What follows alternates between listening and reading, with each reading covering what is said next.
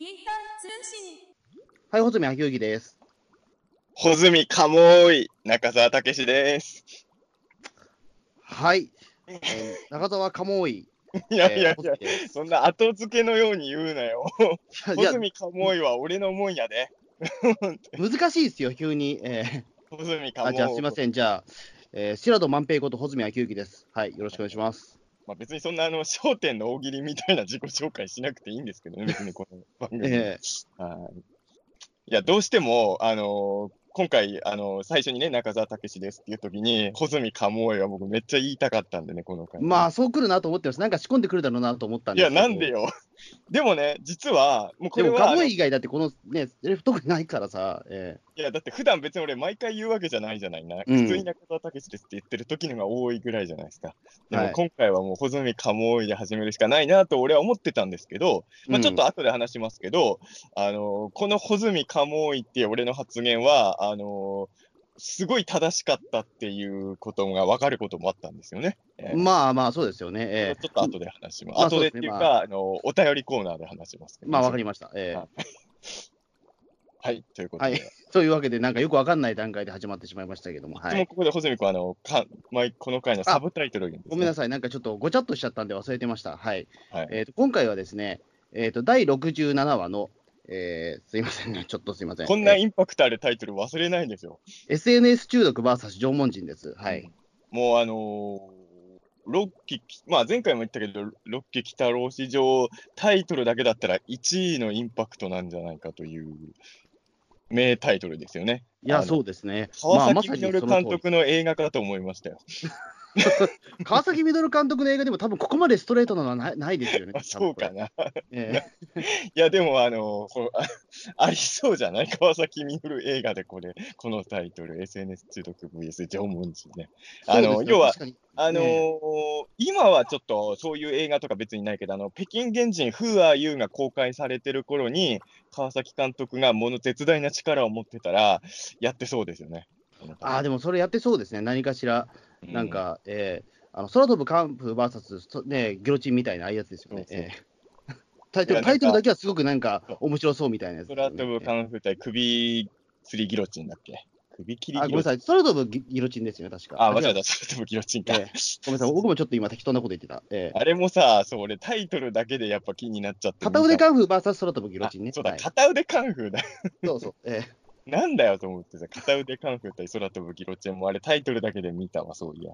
えうんやっぱまあなかなか、はいなかなかの珍作でしたけど、まあタイトルが一番面白かったなっていう映画ですよね、あれもね。そう考えると、でもやっぱタイトルって大事で、ええ今週とかはだから放送前の時点で、普段鬼太郎のこととか全然つぶやかない人が、ちょこちょこつぶやいてるの僕み見てたんですよ、やっぱり。うんなんか次の鬼太郎やばそうだぞみたいなことを言ってる、なんか作家さんとか、なんか脚本家さんとか、多分今まで鬼太郎のことなんて一回つぶやいたことあるかないかぐらいの人たちが反応してたんで、あうんやっぱり、そういう意味で言うと、やっぱ、まあ、名タイトルだよね、本当にね、まあ、見事に名タイトルだったと思いますね、これはもう。ええで、あのーいやもうね、正直言うと僕、今回の回、すごい好きなんですよ。うん。あのー最近その話題あんまりしなくなったけど、やっぱあの僕と穂積君で、ロッキー鬼太郎の好きな話、ベスト5みたいなのはどっかで発表したいねっていう話をようしてたじゃないですか。うん、用意してましたね。ええまあ、今にもしてますけど。今週の回見たせいで、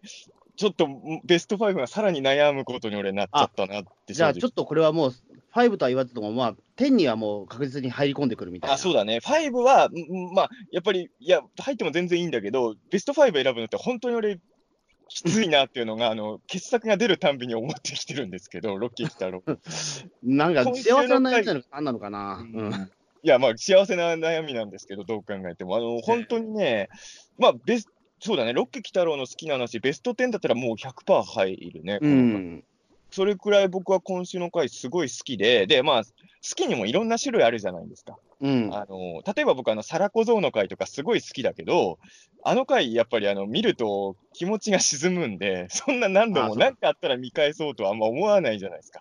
やっまあそうですね。やっぱり、見返すものとやっぱり好きなものというか、そのね。そうそうそうで、やっぱり同様ではないでしょうからね。そうそうえあの傑作ってさ、これ、鬼太郎に限った話じゃなくて、一回見れば十分の傑作っていうのも世の中にあるんですよね。それとは別になんか何度も見返したくなるみたいなのもあるし、だからその面白さの種類ってのはいろいろあると思うんですけど、そういう意味で言うと、俺、SNS 中毒 VS 縄文人は、今のところ、あの、3回見てるんですけど、おおすごい。まあ、まあ、まだ3回ぐらいじゃ3回ぐらいなんですけど、まあでも、中澤さんにはへとっては結構へへ、ね、通常運転みたいなところではあるか、3回目は確かにちょ。っとね、今週ドタバタしてたんで、暇だったらもっと見てたと思うんですえー、だと思いますね。えちょっといろんなことをしてたんで、あの、お出かけしたりとか、えーあの、天気の子見に行ったりとかもしてたんで、あの、さっきのサラコゾウの話で言うと、昨日さ、あの、うんまあ、共通の知り合いのお笑い芸人の秀丸さんがさ、あ、はいはいはい。ザ・世界仰天ニュース出てたか。あのー俺も知らなかったんだけど、秀丸さんね、民放のゴールデンタイムのバラエティ番組に出たのって初めてだったんだって。ああ、まあそう、まあそうかもわかんないですね、確かに。ああいうふうにでもバンと出るのって、まあこれまでなかったとは俺が知り合ってからだったら少なくとも初めてなんだけど、まあほら、あの秀丸さん芸歴長いから、14年とかでしたっけ？あんまり知らなかったんだけど、ちょっとね、あのー昨日実は俺、秀丸さんと一緒に見てたんですよ、世界で。なんかね、林さんの家で見た。そうそうそう、3人で見てたんですけど、その時になんとなく秀丸さんと会話してた時に、鬼太郎のことなんて何も意識せずに、林さんが聞いたのかななんか1回やるたんびに、あの、寿命が3日縮む一発ギャグとかあったら、マロさんは使うっていう、うんししてたの。そしたらマロさん使うっていう。はあ、だからなんかね、それを聞いた時に、俺と林さんはそれは使わないって思うんですようん。一回使うと3日ち命縮むっていうね。あの、その代わり絶対受けるんですよ。うん。うん。だからあのーそれを話をしたときに俺はちょっとサラコゾウの顔を思い出して、あ、そっか、秀丸さんは、サラコゾウの歌をね、まあ、そのペッタラペタラコをネタにして、あの、死んじゃうかもしんないけど、受けるんなら使う人なんだなって、あ、やっぱそれが芸人っていう生き物なんだなって、あの、俺も林さんも芸人ではないじゃないですか。うん。うん、だから、その、芸人さんがそういうこと言ったときにね、ああ、サラ小僧の回だと思って、ちょっとね、変な感動をしちゃいましたよね。うん。でなんか、まあ、そうだから、その、サラ小僧の回とかも俺めちゃくちゃ好きうなんだん。けど、今週の話は、まあ、多分今後もちょくちょく見返すタイプの好きさという感じかな。あのー要はその、あのーまあ、初見の時から思ってたんですけど、細かいセリフ回しとかがいちいち面白くて、うん。だから、あのー飽きずに、変な話、大ネタがあるじゃないですか、一個、もうい言ってしまえば、この話。まあそうですね。うんはい。だから、その、こういう話って、1回目面白いけど、何度も見返したくなる話になるかどうかっていうのは、それだけだと何とも言えないんですけど、細かいところまでやっぱ面白かったんで、やっぱ俺3回今んとこ見てるけど、やっぱど、けうん、大体もう面白いシーンが積み重なってできてる回なんだなと思って、うん。うん、あのーやっぱり、まあ、この回見た人みんな思うんでしょうけど、縄文人って存在がやっぱ面白いですよね。いやー、そうですね。やっぱりこれはまあ、まあね、原作は一応あるんですけど、まあやっぱこのね、時代に縄文人の話を真正面からやるっていうのは、やっぱ面白いですよね。これまずこの時点でもアイデア勝負で勝ってるわけですよ、この話はね。まあ、あの、ある程度アレンジしてるとはいえ、割とその水木しげる先生のその、鬼太郎じゃない、あの、えんまあ、短編漫画のカモイ伝がベースのアニメじゃないですか。で、カモイ伝のアニメ化自体はね、ほら、2期でも水木先生のあの短編のアニメ化いっぱいしてるけど、2期でもカモイ伝は選ばれてないから、うん。初アニメ化なんでしたっけ、カモイ伝は。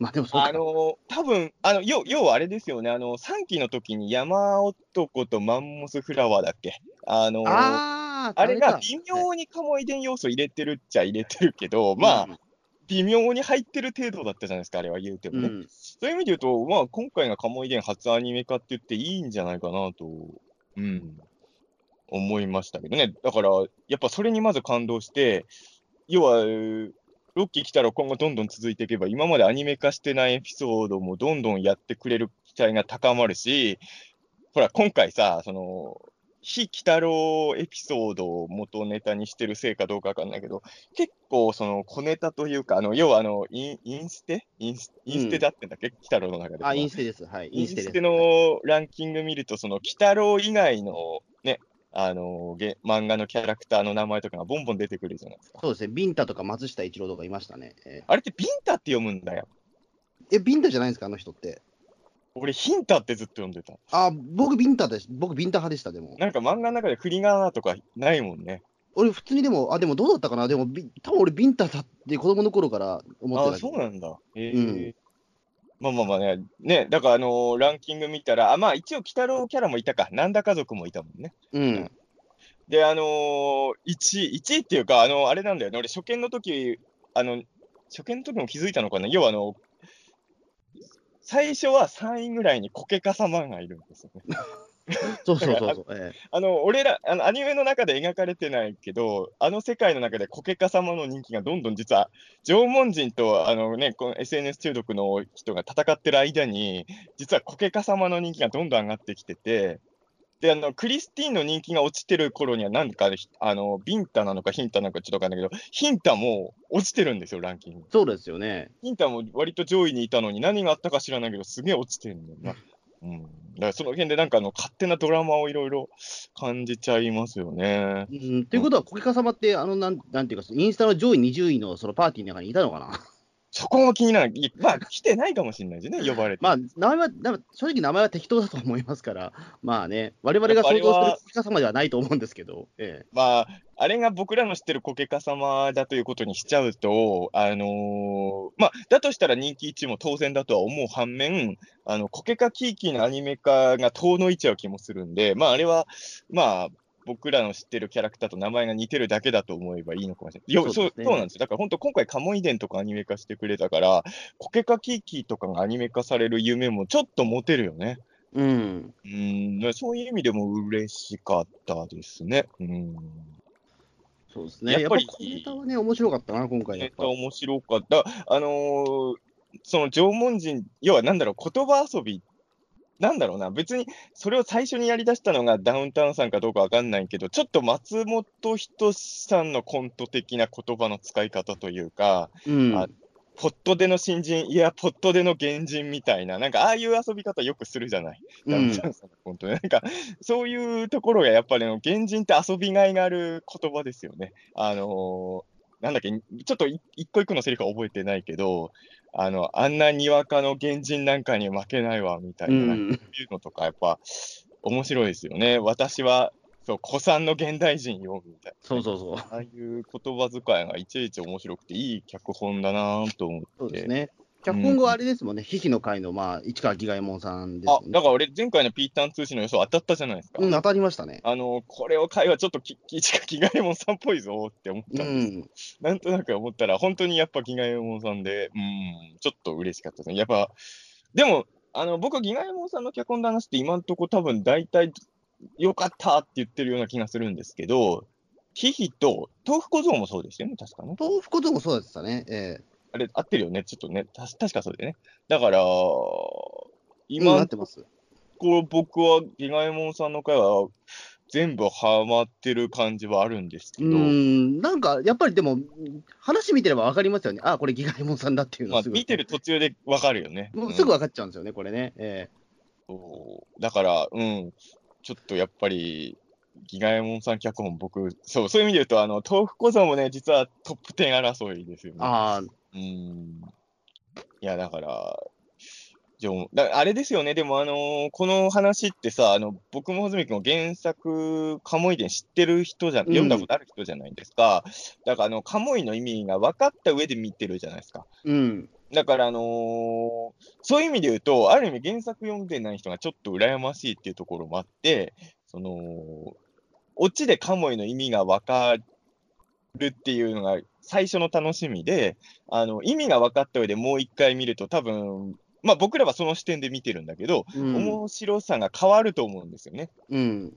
要はここでカモイ、あ要は怖いっていう意味のことを使ってたんだっていうのを分かりながら見る楽しみと最後に知る衝撃っていうのがあるから、うんあ原作よ知らない人は、そういう意味で言うと、二度楽しい回だったなと。あまあ、実はちょっとそこに対して言いたいことが実は1点だけあるんだけど、まあ、その前にちょっとあれですね、あの、はいカモイ伝のカモイの言い方、僕ちょっと多分、原作読んだ時って普通にカモイだと思ったんですよ。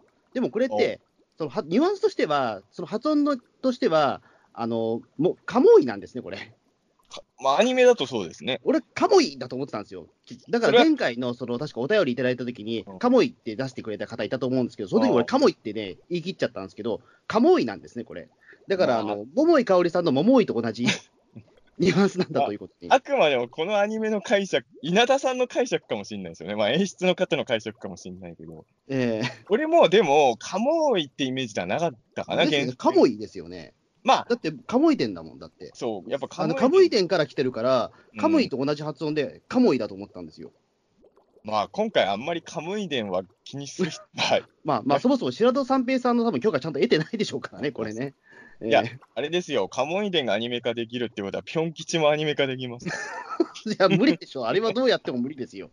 なんで、前週に収録されたじゃないか、ピョン吉。あれできんのかな？どうだろう？でもあれって相当でも苦労したみたいですけどね。え苦労した回あったんですかね。いや、僕らは大喜びしたけど、あの缶とか売れてるんですからね。えいや、だってあれバックスバニー使ったただの水木漫画ですよ。だって、見見たらびっくりしますよ。だっていろんな人あれ。ここがね、水木先生のすごいところでさ、前も話したかもしれないけどさ、僕、たまあ、手塚治虫先生でもさ、まあ、それこそ水木先生の道かというと、杉吉春先生でもいいんですけど、あの、全集特化が出た時に初期作品とか読むとさ、いわゆる僕らが好きになって、好きな告げ漫画じゃないじゃないですか、初期の告げ漫画とかは。でも水木先生ってさ、だから、表紙のロケットマンとか見ると、あ、水木先生も初期の頃は違う作風だったのかなとそうそう、思いちょっと本当にね、筋筋筋肉隆々のね、アメコミのヒーローっぽいもの書いてんだな、みたいなね。え中見たらロケットマン最初からただの水木漫画なんですよえ。そうですよね。ちょっと衝撃受けるよね、ちょっとうんね。うんそうなんですよね。だだから、飛び立てぴょんすけもね、もうただの水木漫画でしたからね。あれも読んだ時衝撃だった。こんな普通の水木漫画とは思わなかったからね。ううん、ただ単にもう主人公のビジュアルがバックスバニーになってるだけじゃんっていう。水木先生、やっぱ最初から完成されてる漫画家さんだったんですね、やっぱりね。そうなんですよね。そこが本当ね、すうん、だって30代の頃からあの芸風ってちょっとすすごいですよね。ねかまあ、いい意味で変わらない人なんですね、うん水木さんはね。うん。だから、ねまあでも、そう、こういう話見るとさ、今、その、まあ前週とかは別にして、ゲゲゲの鬼太郎の、まあ講談社さんとかから、多分今のアニメから入った人に、またコミック出てるじゃないですか。うん、カモイ伝とか、入れといてもいいと思うんですよね、鬼太郎のコミックに。あのそうですね、まあ、うん結構だから、そのなんていうか、元ネタみたいなところとかって、今、結構気になってる方いると思うんだけど、なんかネットを検索してもね、ちょっと出づらいんですよね。まあ、そもそもゲーゲの鬼太郎の単行本っていろんなところから出てるし、うんその全部を網羅してるものってもう全集しかないけど、全集はやっぱり一冊あたりがちょっとた高価だったりするので、まあね、なかなかその人に勧められないじゃないですか。うんで、さらにそこから他の短編ってなってきちゃうと、さらにもう全集買うしかなくなってきちゃうっていうところだけど、あのね、どれに入ってるよってなかなか進めづらいですよね、やっぱり。やっぱりその、6期から入った人用に、鬼太郎のコミック出すんなら、別に鬼太郎じゃない話もいいから、アニメの元ネタになった話をとりあえず入れたコミックスを出すのが一番いいようなね。そうですね、講談社さん頑張ってほしいですね。今のところ僕、そういう時も、ちくま文庫ばっかり進めちゃうことになってるので、えハモイ伝ってちくま文庫だとどれに入ってたんだっけな？ええっと、手元にあったからあれですけど、あの妖怪ワンダーランドの3巻ですね。3巻ってタイトルなんてやつだっけ？えっと、幻想世界の旅です。あー、そっか、あれね。え、えっ、と、他に何が入ってるやつそれ。あれなんえっと、他だから、えっとね、テレビくんがそもそも入ってるんですよ。あー、あの間にカモイ伝入ってたのか。うんそうそうそう。ええあと、あの、丸岩の世界も入ってる。あーまあ、名名作名作ばっかり入ってる。そう、だから俺も最初のはやっぱちくま文庫でした、カモイ伝は。うん。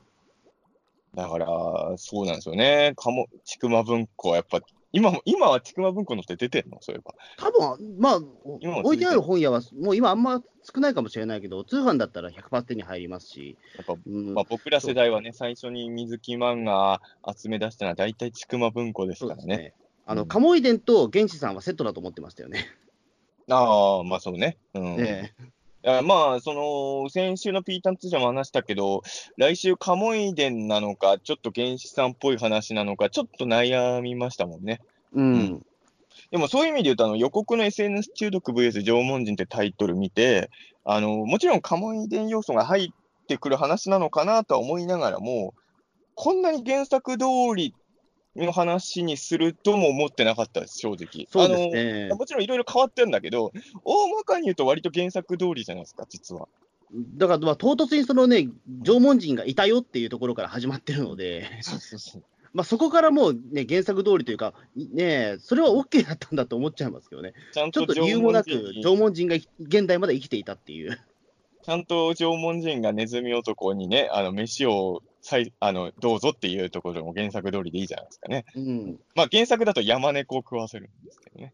うんさすがに山猫はね、食わせられなかったかもしれないけど。でもあれなんですよね、あの今回ね、あのある意味、鬼太郎でこの話やる意味っていうのはすごいな、もちろん原作って鬼太郎の話じゃないんだけど、その妖怪アニメの中に縄文人が出る面白みっていうのもあるんだなと思って、その、うん目玉親父とかが、これは妖怪じゃない、正真正銘の縄文人じゃとか言うじゃないですか。うん。なんかその、妖怪アニメに縄文人が出る面白さってあるんですね。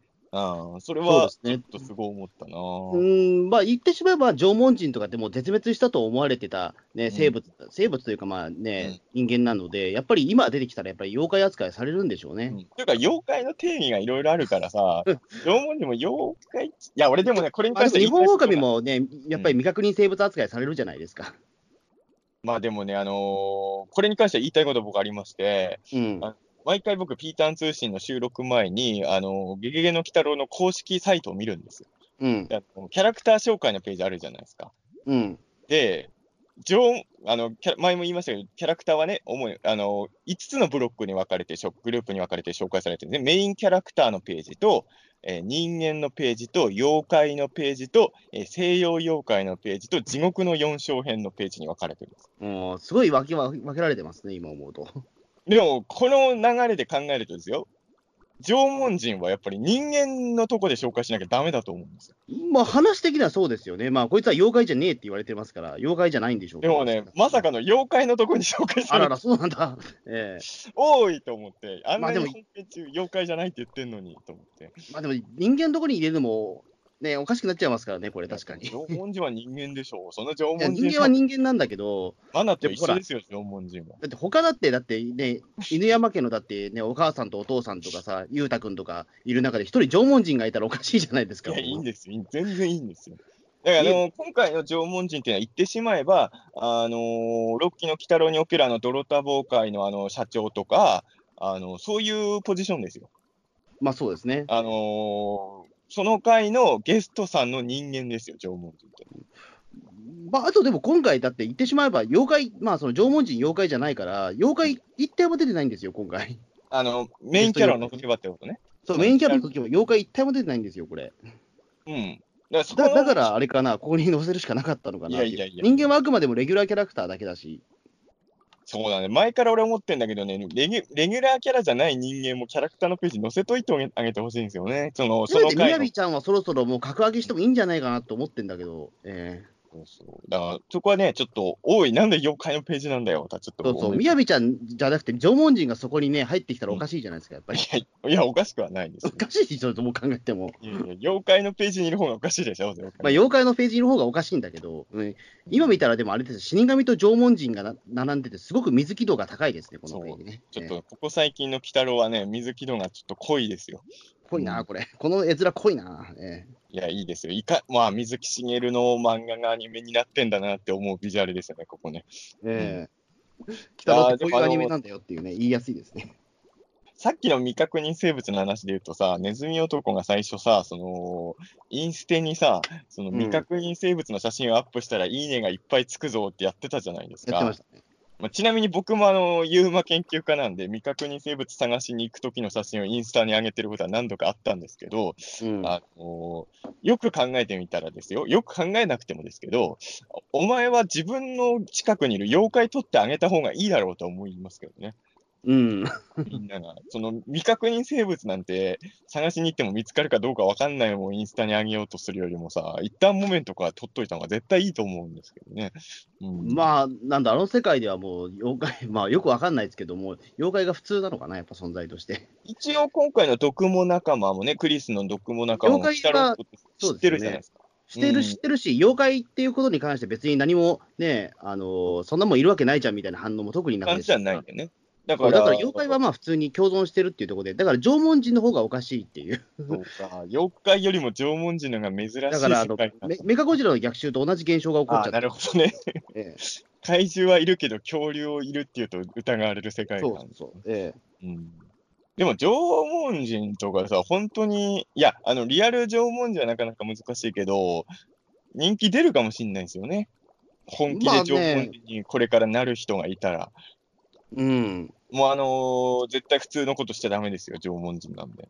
うん、まあでも確かに面白いですよね。やっぱりその、なんだよな。うん、え、縄文？縄文人だったかどうだか忘れちゃったけど、その原始人的な生活をしてる人が、俺が高校生の頃いて、ちょっとサブカル業界で話題になってた記憶が。っていうか、周年単位で出ますよね。何週か、ね、何週目とかに出ますよね。昔だから、その、なんだっけ、えっと、銭形金太郎的な番組でも見たことあるし、ああ、そうかそうか。だよね。いたよね、うん原始人ね。うん。あと、なんか1000人、千人ってよく出ません？あ1000人も、1000人もいた。そうそうそう。本当にいるんですよでもその後の続報がね、わからないんですよね。なんか、生きてるのか死んじゃってるのかもわかんないし最近ああいう人たちはテレビで見ないなと思って。最近本当見なくなりましたね、千人さんとか。うんうんまあでも確かにリアルに縄文人が見つかって、インスタ始めたら、まあ俺もフォローはするだろうな、うん。とは思います。それはまあ。うん。縄文人ね。まあそもそも縄文人、だって縄文人って言ったら縄文時代にいた人だから縄文人なわけだから、いやでも、そのままい進化せずに生き残ってたってことでしょ、きっから。縄文人なのか、縄文時代。縄文うん、まあ縄文人の定義がよくわかんないんだけど、そうですね、うん。あの辺だけ時空が乱れてて縄文時代なのかもしれないですよね。ああ、なるほど。うんちょっとね、確かに縄文人って何なんですかね。まあ、すごい、なんかさっきから縄文人を連呼してるけど、だんだん、なんか意味がゲシュタルト崩壊してきてますね。でも縄文人ってやっぱり言いたくなるワードだっていうのを今回すごい気づいたわ。あの、うん、あの、カモイ伝自体は、その、縄文人がいる面白みをそんなに推してる漫画では実はないじゃないですか。うん。うん。あの、ちょっと違うんですよね、狙ってるところがね。だから、そうですねあ縄文人が現代に、しかも妖怪漫画の中に縄文人が入り込んでくるのってこんなに違和感あるんだっていうのは結構新しい気づきだったかなとは、うん、思いましたけどね。うんですね。うん。そこちょっとびっくりしましたね。うん。ただ僕あれなんですけどね、あのー今回のまあ縄文人は別として人間側のまあゲストの主役、湊クリスティーンですけど、うん。クリスね。あクリス、でも、クリスも俺嫌いなキャラじゃないんですよ。あのーそうですね、非常に魅力的でしたよね。まあ、うんその、よく喋るし、えあのえまあ、キャラも立ってるし、えまあ、こういう退場の仕方してるし、その、そ再登場とかさせるのは難しいキャラかもしれないけど、まあ、その、この1話だけの感覚で言うと、少なくともチャラ富が初めて出た時よりは全然ありですよ。あの、そうですね、チャラ飛びよりストイックですね、やっぱり、うん。クリスの方がはるかに。ええ。俺はこういうキャラは結構好きだなとは思って、うん。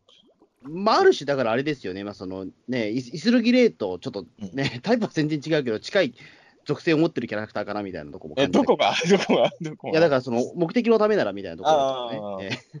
ちょっと、あの、その方向性は全く違うんですけど、あの、そのあたりの執念深さみたいなところとかね、ちょっとイスルギレイにもちょっと似てるのかなともまあ一瞬思って、そねそれはそれでやっぱり怒らせると一番怖いのはやっぱりああいうタイプだっていうことがね、うん鬼太郎では共通してるじゃないですか。いや、これはね、い魅力的でしたよね。だから今回のゲストキャラは、その縄文人もクリスも、どっちも人間ですけどね。えーうんいやよ、最後の後半とか見ると、むしろクリスの方こそ妖怪のページに載せといた方がいいんじゃないかとも、ちょっとね。うーん、そうですね、確かに。まあ、これはだから、クリスと縄文人、両方妖怪のページに載せるべきだかもしれないですね。もしどっちも縄文人だけ載せるぐらいならね。そうそうそう。えもうちょっと、ちょっとなんだろうな、遊び心でみんなのインステ、ちょっともうちょっと見たかったですね。個人的にやっぱ、なんだ家族とかは、インステの内容想像しやすいじゃないですか。えうん。はっきり言ってね。うん。なんか他の人がね、ちょっとどんなんだったのか、やっぱ気になりますけどね。うん、そうですね。これでも本当に、うーん、まあでも本当面白かったな、でも今回は。あの、この回見て思う、この前から思ってたんですけど、仲良くやってるけど、マナと猫娘って本当は気が合わない気がするんですよね。うーん、どう、あのー 今回もねクリスのインスタ見たみたいな感じでまだ送ってくるじゃん。で、前も、その、サラ小僧の時のね、貧乏勇の時もそうだけど、ペッタラペタラこうめっちゃ大受けしてたわけじゃないですか、マナは。うん、マナが面白いって言って猫姉さんに教えるやつ、大体マナはあんまりノリ悪いじゃないですか。ああ、まあね。そもそもかん、多分す同じ映画好きにならないタイプやで、マナと。うん。多分どっちかが天気の子を酷評するぜ。うん、だから俺な、なんかね、まあ別に趣味が合わなくても友情っていうのは成立するんだけど、あの、そもそもの価値観がマナと猫姉さん全然違うキャラなんだなとはちょっと、うん、そうですね思ったかな。。でも意外と詳しかったじゃないですか、でもインインステ自体はね。インステは好きなんだろうね。ただその、インステは好きなんだろうけど、そのフォローしてる人が違うのかな。ええでもやっぱり何でもそうだけど、まあツイッターでもそうだけど、SNS でも、要は、支持してる人とか、割と友達として似通うことも多いじゃないですか。うん。割とでそういう意味で言うと、マナと猫姉さんって同じ学校にいたらちょっと違うグループだったのかな、あの同級生だとしたらうっていうん感じは、ちょっと、要はあの猫姉さんは自分にしを慕ってくる人好きだから、マナのこと可愛いと思っちゃうんだろうけど、ね、本来はそんなに感性が合うキャラじゃないのかもってちょっと思ったりも。うんそうですね。うん、ま、まあ、まあ、そのやっぱり自分を慕ってくれる人が好きっていうのは、本当にうん第2話ぐらいからもうね、うん明確だったからな。うん、まあ、それがいまだにね、1年以上も続いてるから、すごいなと思いますけど。だからまあ、もあのー映画もそうかもしれないけど、まあ、貧乏勇のことこもあったから、本当そうだけど、一緒にお笑いライブ行ったら、絶対笑うとこ多分絶対違うんやで、猫兄さん。うん、絶対違うところを笑うし、違う芸人を押すんだろうなと思って。うん。いや、でも俺はね、ちょっとそこは気になるんですよ。あの、マナが、マナを、ここは俺最近マナの好感度上がってきてるけど、マナは自分が好きだと言った芸人も、自分が好きだと思った、その、インフルエンサーの人も、どっちも悲惨な末路をたどったわけじゃないですか。うん、それに対して落ち込んでほしいですよね。だって俺も、ほら、今、吉本騒動とかもあるかはら、いどうなるか分かんないけど、自分が好きな芸人さんとか、自分がリスペクトしてる、まあ、SNS の人とかが逮捕とかされたら、俺、かなり落ち込むと思いますよ。うん、うん、だから、マナはその、やっぱりファンとしての責任を取ってほしいですよね。まあ、まあ、意外とライトファンなんじゃないですかね。やっぱり、この動画面白いよって言って、やっぱりそのすぐリツイートしする人なんじゃないですか？えだからそういう、だからなんていうんですかね、この回だけ見ると、マナ的な、この回って、あの言い悪いは別あの、SNS 全体に対しての言い悪いは別としえて、うん、そういう、要はその、実はクリスだけが悪いわけじゃないってオチなわけじゃないですか。うん、だからマナみたいな、まあマナはまあ炎上商法してからはもうクリスのこと興味なかったのかもしれないけど、うんやっぱり、マナ的なライトユーザーへの、ちょっと冷ややかな視線も感じる回ですよね。マナ自体に対してはそういう視線入れてないのかもしれないけど、というはいはいはいは、うん、あの、つ作り手さんの中には、そういう意識もちょっとやっぱあるのかなとは思いましたけどね、見てて。そうですね。まあ、確かに、だから、ああ言ってすぐランキングとか変動しちゃうっていうのは、まあ、そういうところのひ風刺も入ってるとは思いますよね。意識はしてるから結局ね。いいねの数が多い人だからいいんじゃないかみたいに、まあ、流行ってるからこれは面白いギャグなんだみたいになるようなタイプの人に対して、若干冷ややかな目線は感じる回ではありますよね。うん、この回に関して言うと。そうですね。うん。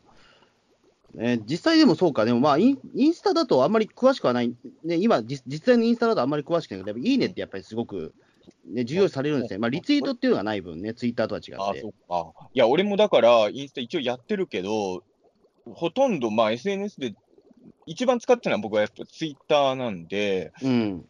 ツイッターは、まあ、割とわ分かるっていうか、全然僕の興味ない人でも、やっぱ人気ある人ってタイムライン上がってくるわけですよ、リツイートとかで。だから俺は一回もいいと思ったことない人のがよく上がってくるんですけど、リツイートで。あまあ今こういう発言が SNS、ツイッターという SNS では受けるんだなとかは、なんとなく分かる感じあるんですけど、インスタはそういうのがないからな、自分がフォローしてる人の写真しか見れないから、ちょっとよく分かんないところはあるんですけど。まあ、あれは多分インスタだとしたら、まあ、あの上位上位の人のた悩みですよね、まあ、あくまでも多分渡辺直美さんとかが悩んでるような、多分うん話、次元の話ですよね。まあまあ、これはだから、その、そうなんですよ。もう、まあ、ただね、俺ね、そういう意味で言うと、クリスに好感持ってるっていうのも、やっぱそこがあって、あの、俺は実を言うとね、あのまあ、マナと猫姉さんの中間ぐらいの位置の人なのかなと思うんですけど、あの、最初の時点での猫姉さんのクリスへの評価は、ちょっとひどいなとは俺思いながら見てたんですよ。まあ、よくそんなにね、悪く、悪く出てくるなと思ったけど。だって、面識もないしさ、わかんないじゃない、どんな人か。だって別にさ、うん、あの、俺はさ、確かに、その、もちろんあのわずかな情報じゃわかんないけど、クリスがやってる、写真に上げてるような生活を見て、あの、この人すげえってなるタイプでは、俺は確かにないんだけど、めっちゃ分析してましたね。あの写真見ただけでさそ、あんな勝手に人の精神分析して、ボロカス言うのはさ、なんかその、ななんていうの、ネットとか見てると、その芸能人とかで、その、まあ、もちろん批判絶対しちゃいけないとは思わないけど、なん世のたまにさ、何の理由もなく、この人嫌いとか書いてる人いるじゃない。うん、俺、あれすごい嫌なんですよ。まあね。うん、あのというか、まあ、人間だから思っちゃうのはしょうがないと思うんですよ。どうしてもこの芸能人、生理的に好きじゃないなってのはあるとは思うんですけど、あのそれを、口、まあ、だから、猫姉さんはこの場合ちょっと違うのかもしれないけど、それを、あの、ネットとかに書き込めちゃう神経が俺は気持ち悪いと思うんですよ。うん、まあね。うん、だから、あのなんていうんだろう、結構なんか嫌いな人多いらしいし、もしかするとピータン通信のリスナーさんの中にもアンチの人いるのかもしれないけど、例えば、あのー、なんか土屋太鳳さんとか嫌いな女性の人多いんだって。ああ、はいはいはい、はい、もちろん好きな女性も、うん、それは知ってますけど、うん、でも、そんなに何を叩いてんのかなとは思う、ね、そうなのよ。うん、要はさ、その、まあ、その炎上の理由に納得するかどうかは別として、あの炎上の理由が一応こう、こう、こうあって炎上したって分かってる人もいるじゃないですか、一応ね。うん、でそれに同意するかどうかはまた俺の中で話別なんですけど、土屋太鳳さんが批判されてる理由とか、正直、あのいくつかコメント見たけど、よう分からへんねんな、そうですね。あのね、早く大学卒業しろよとか、そういうことじゃないんだなっていう。えー筋じゃないんだと思って。今、大学生なの、あの人。あそうなんですよ。だなんだけど、芸能活動忙しすぎて、卒業がずっとできてない状況なんですって。そうなんしょうがないじゃない、だってそれは芸能活動です。土屋太鳳さんね、そんなに忙しいのに、毎年ウルトラマンフェスティバル、プライベートで行ってるんですよ。早く大学行けよっていう。いや、ウルトラマンフェスティバル。言い方はできるんだけど、違うね、ウルトラマンフェスティバルやってる間、大学夏休みだから。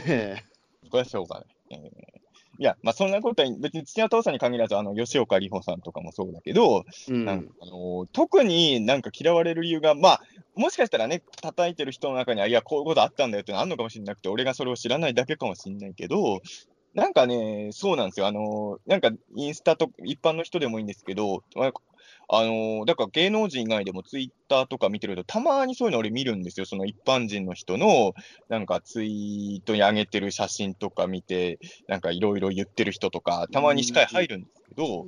まあ、あれじゃないですかね、スターの証みたいなとこもあるんじゃないですかね。例えば浜坂あゆみが何かしたら絶対叩く人って出てくるけど、それはスターの証みたいなところもあるじゃないですか。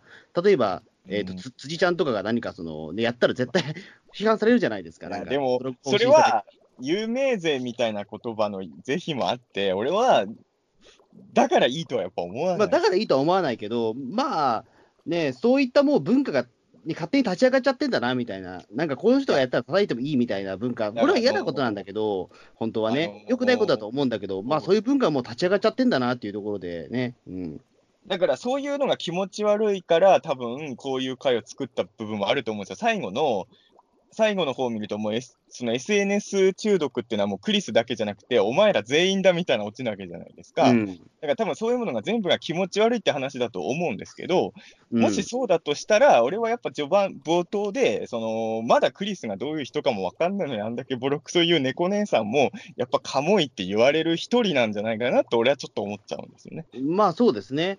まあ、言ってしまうと、まあそのね、形のないものに振り回されてる人でもあるからね、その猫猫姉さんも結局は。えー、だって別にさ、あのいいじゃない、綺麗な服着たり、金持ちのパーティー行ってる写真を上げてる人がインスタにいたって、別に何もこっちに害はないんだから、うん、それをそんなボロクソ言うのはね、なんおおなんか現実の世界でもそういうのってあるじゃないですか、実際。あります、あります。うん、でもなんかそれはちょっと僕は、うん、違うなとは思うんですけどね。うんまあまあ、ね、そういう、なんだ、ただこの話のオチっていうのはやっぱそこが良くて、やっぱこれクリスだけの話にしちゃったらもうそれだけの話じゃないですか。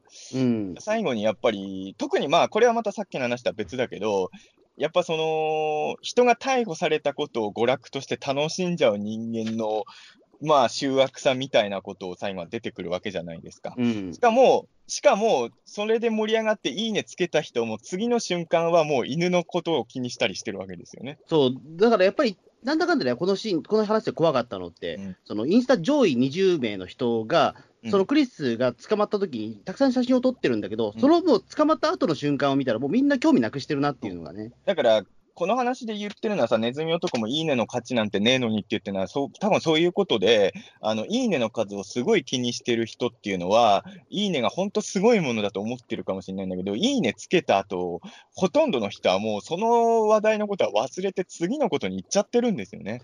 まあやっぱ承認欲求でしょうね。まあ、猫姉さんも言ってしまうと、承認欲求欲しがりうんなんだわけじゃないですか、この人も。まあええそう、実はそうなんですよ。うん、実はそうなんですよ。2話のあたりからもそれはもう結構出てて、うん、だからね実はだからその、ね、裏テーマで猫姉さんっていうのあったと思うんですよね。猫姉さんはね、多分ちょっとクリスにやっぱ嫉妬してるところも俺あるとそうそうそう実は思うけどね。だと思うんですよね。多分似た似たものな感じはあると思うんだよな。うん。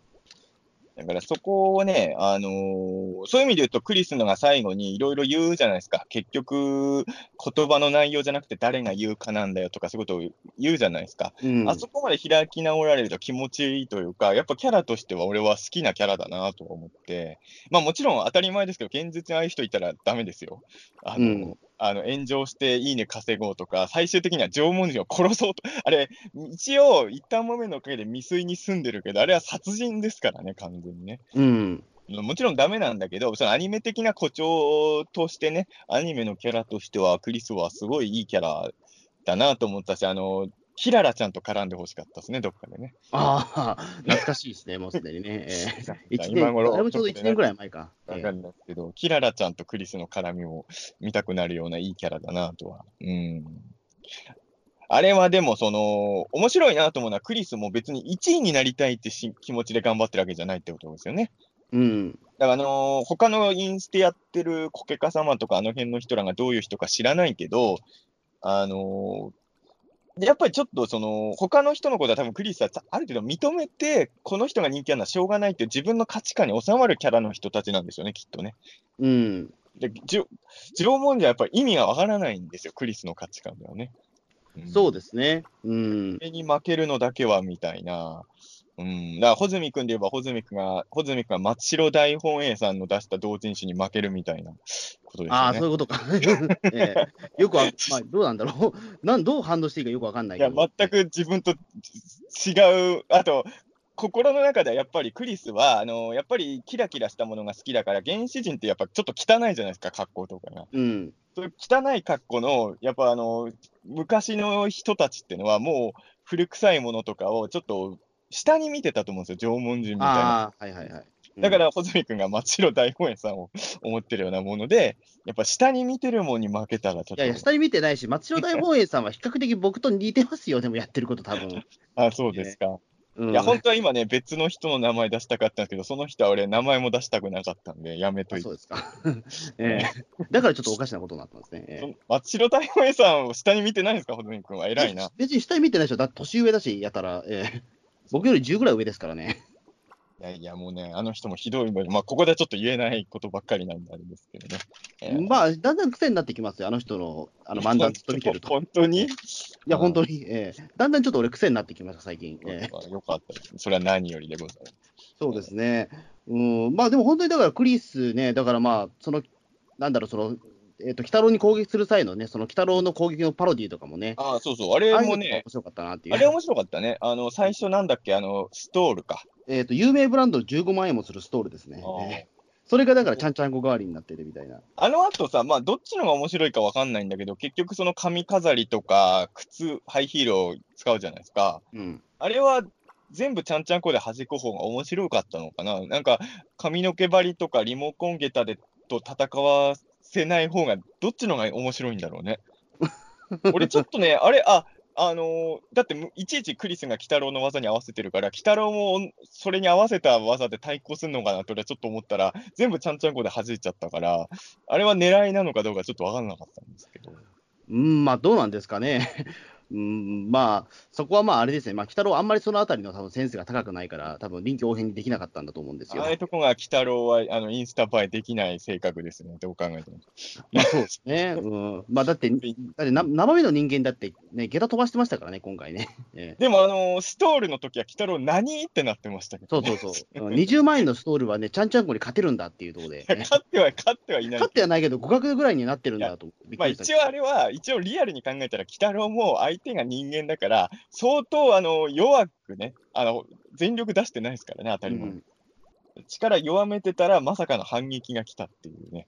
うん、まあでもそうですね、でもあのままでも本当にね、まあね、執念の塊になっていたから、まあ、うん結構あの時点で、まあ、相当強くなってたんだと思うんですけどね、戦闘能力自体がね。ええ。あのなんか最近、だから、魔病の回もそうだけど、人間強くなりすぎだな、北野まあ、なんかそう。いや、でもいいことですよ。それはだから、あのイスルギに例が出てきたこともそうだけど、2期はちょっと強い人間がいっぱい出てきて、ちょっとそれはやっぱ人間が頑張っあの活動的に人間キャラがただ単に巻き込まれたりししてんじゃなくて、みんながなんかパワフルに動いてるって、やっぱアニメ自体がパワーを持ちますよね、作品として。うん、だからやっぱり、その人としてのいい悪いは別として、クリスみたいなキャラがいると、作品の魅力は上がるなっていうのは思うし、あと、クリスの使い方でうまいなと思ったのは、今回、要はそのカモイ伝は、割と原作の流れに忠実とは言いつつも、まあいろいろアレンジしてるじゃないですか。うん、で、そのクリスがそのわいせつ物陳列罪を縄文人にやらせようとすることによって、あのちょっと原作のビジュアルをそこで再現するっていうのもよかそう。そうそうそう、ええ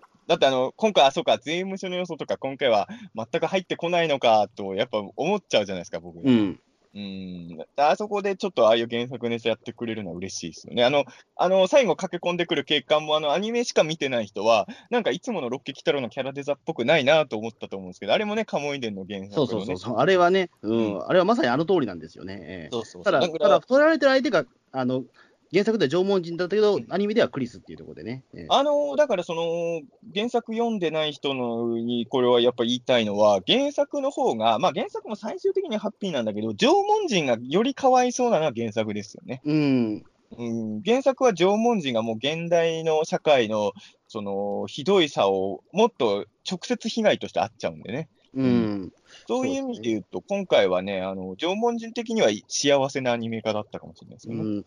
まあ、そこで実はちょっとだけあれなんですよね、まあ、なんだろう、クレームじゃないんだけども、うん。ちょっと縄文人さんのそのカカモイのその最後、ネタばらしの部分がね、うん。ちょっと僕的にはやや不満なところもあったんですよ。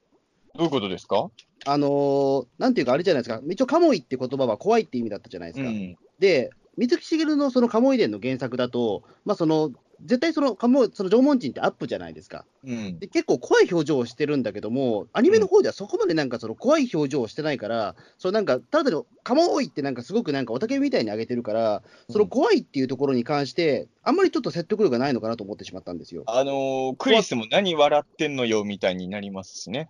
そう、だからあの原作の水木しげるの漫画だと、なんだかんだでそのなんていうか、そのおたけび上げてるんだけど、やっぱり何かしら別の意味がありそうな言い方をしてるんですよね。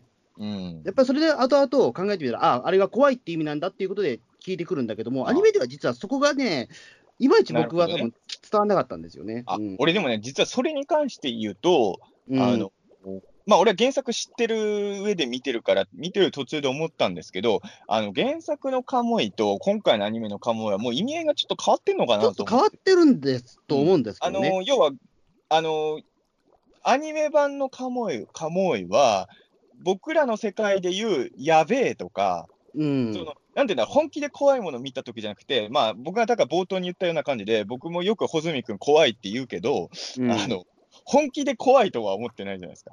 うん。まあ、穂積君じゃない人が同じことやってたら、俺は本気で怖がると思うけど、まあ、知り合いなんでね、穂積君がやってる分には、穂積君、はい。穂積君、怖いやつだよみたいに笑い話で言えるじゃないですか。そんくらいの、まあ、それこそ渋谷の女子高生がすぐ、何これ怖いみたいに言ってるような。縄文人、意外と現代風の女子高生っぽいの？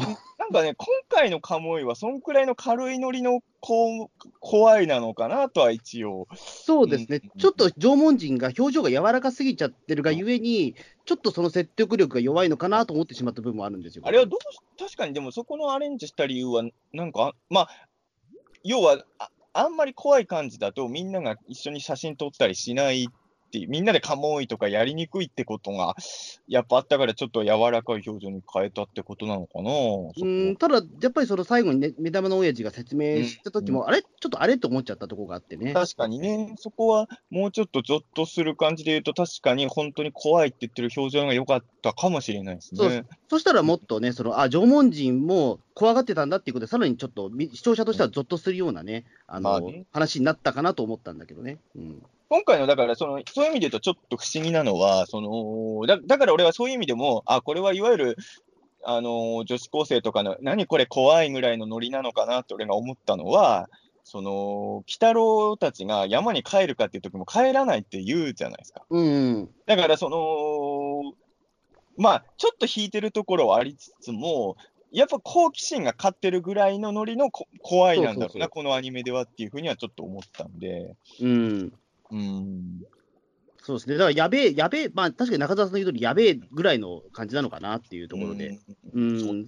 そこでちょっとだけね、うん、ちょっとテテーマ的に少しぶれた印象が残っちゃったかなっていうのが、だからそこで言うとさ、これはもう人の好みの問題なんだけど、あの俺はいいねをね、まあそのあそこまでやったら確かにカモイなんだけど、うん。あおいいねを求める承認欲求とか自体に対しては、俺は実はそこまでネガティブに受け止めてないくてもいいんじゃないかと思っちゃう人なんで、うんじゃあまあ、炎上してまでいいね欲しいとかはちょっと問題だと思いますよ。炎上商法的なやつとか、うんまあ最終的に殺逮捕されていいね稼ごうとかもどうかと思いますけど、まあそこまでいかいかなければそんなに俺の中ではかもいものじゃないんですよ。その、うんあのいいね稼ぐ。その原作の税務署の方がよっぽどかもいわけですよ。そうですね、やっぱり、あれはもうだって原始人の、その縄文人の目から見たらね、あの本当にもう恐怖以外何もでもなかったと思うので、もうさ、税金の話で言うとさ、俺はもうこの間もハッとしたんだけど、誰かがツイートしてたんだけどさ、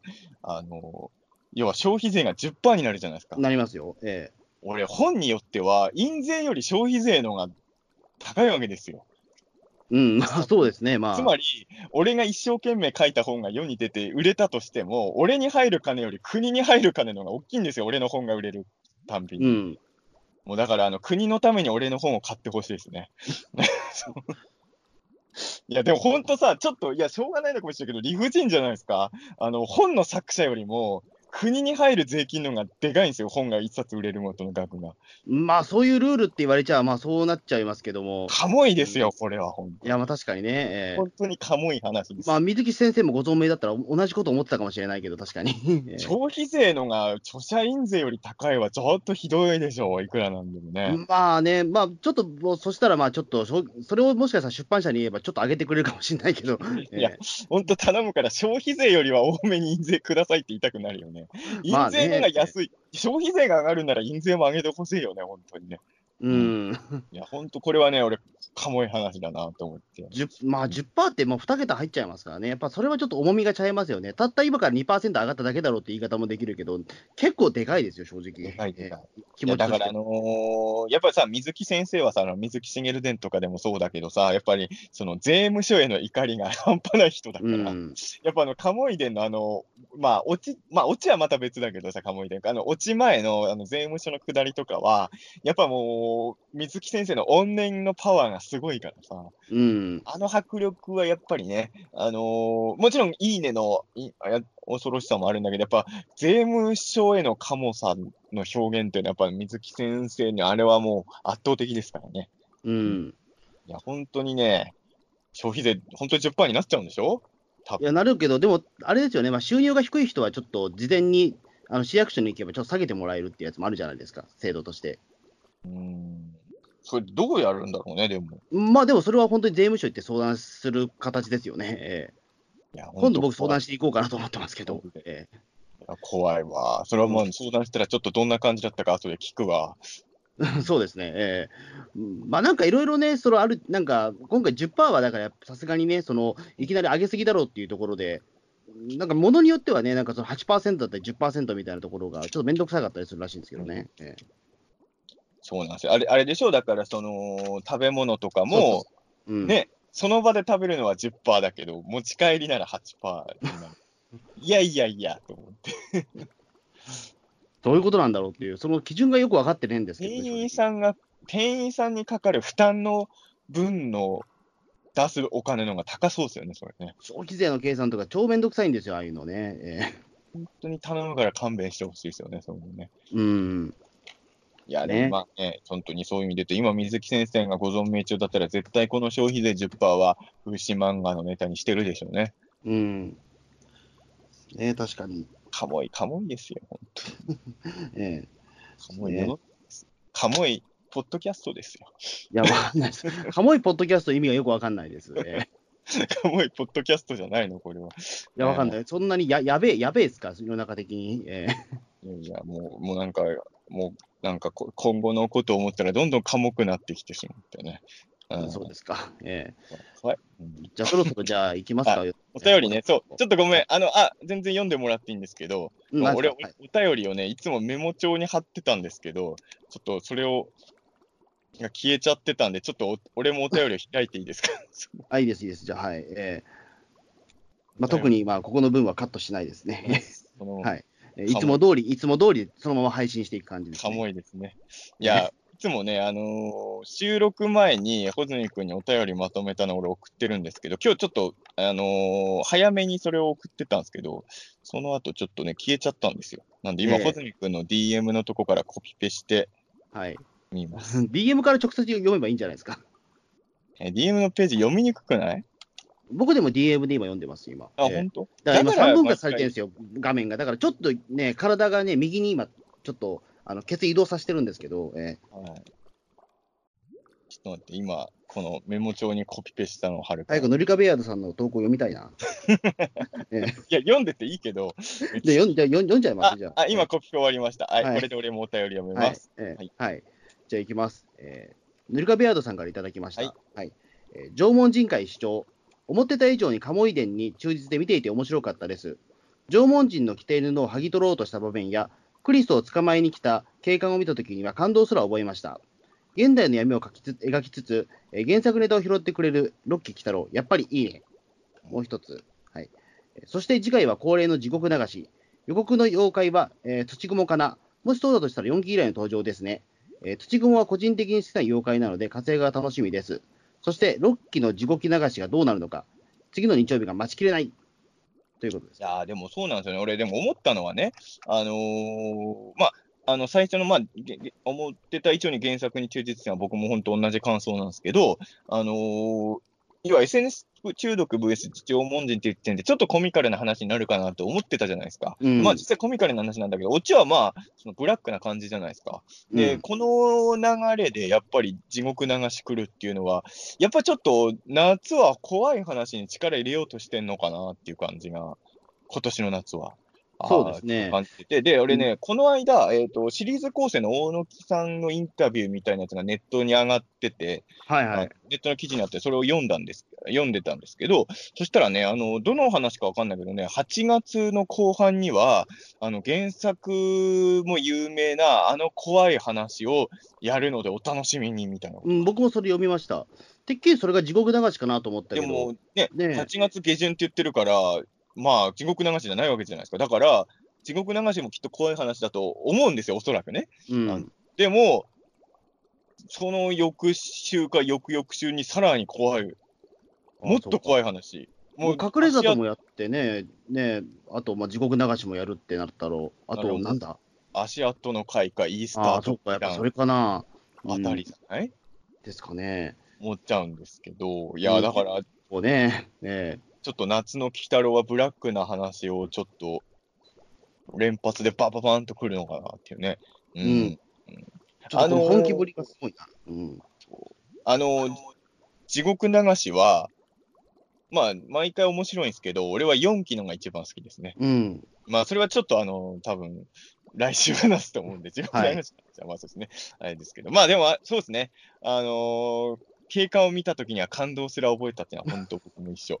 うん。まさかさ、いや、あのーもちろん原作ネタ多いんだけど、そういう原作オマージュはそこまで多くないじゃないですか、別にロッキーまあそうですね。うんえだから、あれが出てくるのはちょっと不意打ちで、まあ、その前のあのね、わいせつ物、陳列罪の縄文人のビジュアルも、おおとは思ってたんだけど、あの警官出てきたとき、あここまでやってくれんだと思って嬉しかったし、まあ、やっぱこれはやっぱり、その、カモイ伝を初めてアニメ化するんだっていう意気込みがあったんだと思いますよね。えうん、そうですね。よかった。カモイね。カモイ。はい。はい。まあでも、いいねですね、これは。これをあそカモイうこ。れはもういいいいねですね、もう本当に。ええもういいねをね、もう5回ぐらいも押したいぐらいの。ええじゃあ、次のお便りお願いします。じゃあ、ウルトラゼロさんです。えー、鬼太郎67話を視聴。いいねのために人生を崩壊させていく様子は、すがすがしいほどにストレートで、SNS を利用する現代人すべての傾向だと感じた。ケボーンじゃなくて、カモーイと叫び続け、反撃もしない縄文人を不気味と思うことはないほどの、えー人間ホラーストーリー、カモーイ、アバよ。えーもう一つ、えー次回は屈指の名作、地獄流し。お盆の時期にあえて持ってきて、原作と全くえー別の人物で描かれる地獄流しも、えー読めない話となりそうだ。えー8月と灼熱地獄を乗り越えるため、ホラー界を続けると予想すれば、地獄行きを免れること免れる結末は0.001%だろう。とのことです。ちなみにね、あの、ほとんどあんま分かってないと思うけど、ケボーンのあ、読み方知ってますよ。恐竜じゃでしょ。そう、恐竜じゃじゃないよ、竜奏者。恐 竜じゃね。え全然竜奏者の読み方になってないじゃないですか、ケボーンが。ええ、どんなでしたっけ？でも。エケボ。ーン、あれじゃあ、でも難しいな。俺もむやったと思うれ。。ええ頭の中にはあんだけど、自分で言おうとすると難しい。難しいっすよ、あれ。えええでも、ケボーンでいいっすよね、でも。まあね、あのー、竜奏者のね。うん。そ最近こは知ってますよ。えうんいやー、でもそうか。地獄流し、お盆の時期にあえてか。俺でも、ウルトラゼロさんは、あのー地獄流し会がハッピーエンドに終わる可能性はな少なそうみたいな読みの投稿なんですけど、俺はこの投稿を読んで、あ、意外と地獄流し、ホラー界にならない可能性ももしかしてあんのかってちょっと思いましたね。えああ、どうだかな。まあでも、横から見てる限りだと、お盆に怖そうな狙っ。てくるってさ、ほら、いや、多分バッタンだと思うけど、お盆に狙ってきてるって、もしかしたら、救いのある話してくれる可能性もゼロではないのか？どうです？どうだ？でも、お盆の話だから救いのある話にするかっていうと、またそうでもないですからね。まあまあ別にお盆イコールね、そりゃそうなんですけど、うん確あの、俺がさ、最近お盆にそういうのないんだけど、俺が子供の頃、小学何年生ぐらいだろう、お盆ってね、あの民放ね、ほとんどの曲が心霊の番組やってた時があって、うん。お盆だからって言って、ホラードラマとかもお盆の時期、一時期超やってたんですよね。うんだからお盆なんだと思ってんだと思って。いやいや、まあ、まあ、ちょっとお盆ってね。うん幽霊が怖い話をお盆には放送しまくるっていうね、すごい時代になったんですよ、俺が小学生の頃は。まあでも、まあでも子供の頃僕、そういうお盆ってちょっと怖いイメージありましたよ。まあそれは言ってしまうと、あのね、8月って、まあ、その終戦もあったから、その原爆の特番特別番組とかあったわけだから、あのやっぱりちょっとそういう面で、僕は結構8月って、まあ、楽しい一面、そういう怖い、おテレビはちょっと怖いのかなっていうのはでもなんか言うてもお盆はさ、その怖い霊が来るっていう日ではないじゃない？まあそうでですね、まあね、まあその、まあね、先祖が一応帰ってくる日ではあるけど、えーだからおお盆に合わせて、実はハートフルなオチの可能性もゼロではないのかな？もしかしたら、まあそう、まあ、なんかしら救いはもしかしたらあるかもしれないけど、えまあそういう意味で言うと、まあそれも来週散々話すと思うけど、4期はちょっと救いがあるから、そこも好きなんですけどね、僕、地獄えの話。うん、4期の上映なんかちゃんと覚えてないな。と、あ、ちょっとあの、もし見れるんなら、ぜひね、来週の。あの、4期の地獄流しは、あの、要はあの、えっ、と、なんだっけ、去年だっけ？去年、陽戦者さんから出たあの別冊映画秘宝のあの、オールタイムアニメベスト10みたいな本に僕参加させてもらったじゃないですか。うん。あれの中で、あの、4期の地獄流し俺、え、入れてるからね。ああ、すごい。だから、オールタイムアニメベスト10の中で、鬼太郎関係を2つも入れたんですよね。ね ベスト10の中に。あの、墓場鬼太郎の確か1話からは、あ、違うな。えっ、と、第何話以降も入れてるんですよ。あうんそうそう。まあ、ちょっとね、4期の地獄流しは名作だと思うんで、6期の地獄流しが、まあ、ぼあくまで僕の中の基準だけど、あれを超えれるのか、もしくはもう超える超えない関係なしに別次元の面白さがある回なのか、ちょっとね、楽しみかなとうん。思います。じゃあ、次のお便りお願いします。えーコニャンさんからです。北郎67話のクリスは、えーチャラトミを最悪化した存在な感じでした。チャラトミは、えー改心できたけど、彼女は落ちるとこまで落ちてしまった末路。ついでですが、チャラトミが働いている居酒屋に、鬼太郎と猫姉さんとネズミ男が時々食事に行くシーンは今後見たいです。もう一個ですね。えー、鬼太郎67話のクリスは、キララが周囲から、周囲から養子を疎まれ、どう思われようと栄光を手に入れたのと対照的に、ちやほやされた育ちから、え自滅への道へと進む哀れさ。でも一応友達っぽくしてた娘たちや、本質を考えようともせずに、いいねをしていた人間の罪も重い気がしますと。もう一個ですかね。えー、北郎67の縄文人は、えー、縄文時代から生きているのか、暮らし方が維持した子孫なのか不詳ですね。生き続ける現象もありやなら、えー、マネやイスルギやミヤビなど、異次元の力を刻まれた、吸収した異次元で、成長後に従来の状態に戻ったなど、異常体験した人間も今後何か影響が出る可能性も。ほう。まあ、あのー、考察の面白さみたいなこと。まあまあ、変な話、もうそんな設定、全く関係ない話だとは正直思うんですけど。まあでもそうです。確かにその縄文人は 縄文時代が生き続けてるのか、暮らしを維持した人なのかは、確かにね、気になったところですけど。もうよくわかんないけど、とりあえず縄文人がいるんだっていうところから始まるのがこの話なんで。でもこの縄文人がいることによって、今後ね、うん、あの何かその歴史が変わってきちゃってるところとかね、あったりっていう、ちょっと SF 的な話があるな仮面ライダージオみたいなことになるんですかあのこいつ本当は言っちゃいけなかった人間だっていうことが、後々、あのすごくこのね、鬼太郎ファミリーをなんか切り裂いていくみたいな。まああのー、やっぱりその、なんていうんですかね、よくわかんないけど、急にいる面白さっていうのも、まあだからそういう意味でやっぱ風刺漫画なんだよね。ええー、原作がね、これはその、ちゃんと、いわゆるかっちりした世界観の話じゃないから作れる。まあ、そこら辺もだからやっぱり、あのー、ちょっと、やっぱごっつい感じのコントとかにもありそうじゃない？急に縄文人みたいなね。うん。なんかそういう面白さなのかなとは。うん。あのー、チャラトミとクリス、どっちがマシか問題みたいので言うと、まあもちろん改心したからチャラトミは許されたってことなんでしょうけど、途中までやってることに関して言うと、考えようによってはチャラトミの方がえげつないですけどね。うん、まあそうですね。うん、どうなんだろう。チャラ富の方がでも、まあなんか、まあ、一応だからそのなんだろう、えっ、ー、と、やばいことしたときにはやばいってちゃんと思えたから、まだ理性は保ってた方なのかもしれないけど。でも俺はこちょっとね、好き嫌いの問題じゃないかもけど、それで言うと俺、チャラトミとクリスが、だったら俺はクリスにいいねつけるわ。ああ。うん。二人が同時にやってたら、俺はクリス派ですね。ですね、確かに。うん。まあ僕もでもどちらかというとクリスの方がまあ、なんかキャラクターとしてとしては、まあ、魅力的かなと思ってしまうところはあるけど。えー、っていう感じはね、ちょっと、まあまあ、いろいろ、あれかな、でもあのー、俺あんまりインスタの女王的な人くわ知らないんだけど、その、ほら、チャラトミが改心できたのって、やっぱヒカキンさんの回だったからっていうのもあるじゃないですか。うん。インスタのすげえ有名人が声優で参加する回だったら、クリスも救いはあったんでしょうね。渡辺直美さんが いやいやいや、え渡辺直美さんなの、結局。そのあの日本ではそうじゃないの ?YouTube におけるあのヒカキンさんのポジションってインスタだと誰なんですか？もうだ日本だと、でも、まあ、言ってしまうと、まあそのね、日本だけだとやっぱりどうなんだろうな、インスタ、インスタ今1位で、えー、渡辺直美じゃないのかな？わかんない。インスタのランキングの見方も俺知らないから。あそうですか。ええー、インスタやってんだ、ね、僕僕も一応インスタライブやってはいるんですけど、まあ本当に見るだけですね、でも本当に最近は。俺でもね、やり方が正しいかどうかわかんないけど、小泉君よりはインスタもやってるんですよ。うん。ぜひね、ピーターン通信のリスナーでインスタやってる方はフォローしていただければ、えー、僕が北郎公園で遊んでる様子の写真とかは見てるんで、えー、北郎広場。うん。まあ、言うてもインスタはやっぱり世界的なものなので、なかなか日本人って入ってこないですね、やっぱりトップ10とか入ってくるとね。えー、コケカ様ってあれは日本人じゃなかったのかな、もしかして。でもあれは日本のトップ10っぽかったよね。別日本内ランキングっぽかったよね、あれ多分ね。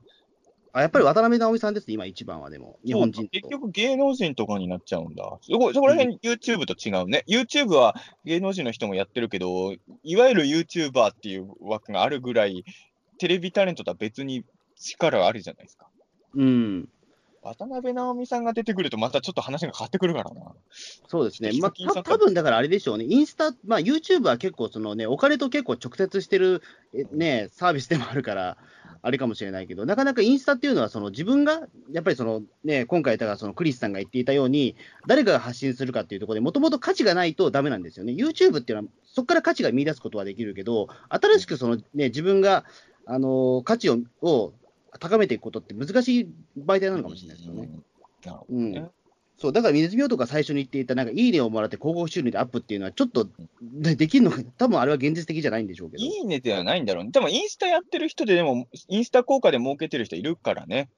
まあ、それはでも本当にもっと直接的な、例えばスポンサー契約だったりっていうところなんでしょうけど、ね、多分そのいいねの数をいっぱいつけてる人ほど、高い金で契約してる何かを見つけたっていうことなのかな。うん、だと思うんですよ。まあ、あくまでもインステなんでね、まあ、現実のサービスではないから。ちょっとね、インスタとは、俺でもね、前ね、これひどい話、まああんまり番組名言わない方がいいのかな。普通さ、テレビってさ、あの、放送日の情報解禁もあるから、俺も撮影してすぐに言えないじゃないですか。うん。で、放送日分かっ言っていい時期になったら教えてくださいねってメール送ってたのに、放送日教えてくれなかった番組があるんですよ。あまあね、あ回も結構ありますよね、そういうの一ね。回も出演をしたことを告知もしてないし、あの、放送後も俺はその話題を一切だから SNS でも出さなかった某番組が一つあるんですけど、うん。あのその番組が7本撮りぐらいしてて、で、俺の前のゲストが、そのインスタでもうインフルエンサーの人だったんですよ、ちょうど。うん。だから楽屋も一緒だったんですけど、やっぱりあのインスタの、んでちょっとね、どうやちょっと細かいとこ覚えてないけど、やっぱすごいインスタでめっちゃお金稼いでましたよ、その人は。ああ。うん、だからやっぱまあ、あんまやり方俺もわかんないんだけど、YouTube ほど詳しくないんだけど、インスタですごい儲ける方法はやっぱあるっぽいですよ。なるほど。ううんん、まあでもそれは結構トップシークレットっぽい話ですね。なのかな、楽屋で教えてくれた。うん本当ですか？そうそうで、その番組は本当にあの、俺はもう今後もい一度たりとも告知してやらないと思ってますけど、いや、違うんだよ。あの、あの、うち、撮影前の打ち合わせの時はめっちゃメールしてきたのに、撮影終わった後、放送日分かったら教えてくださいねには一回も返事来ないってひどくないですか？あまあ確かにね、そういうのありますよね、でも。うん。そうなんですよ。だから、あの、ちょっとね、そういうテレビの作り方はね、非常によろしくない。情報解禁日ってまたね、め難しいところがあって、あとねこ、っちもさ、勝手に告知したら、それはそれでまずいじゃない、テレビとかは。まあ、ほんとまずくないと思うんですけどね、対してそんなに。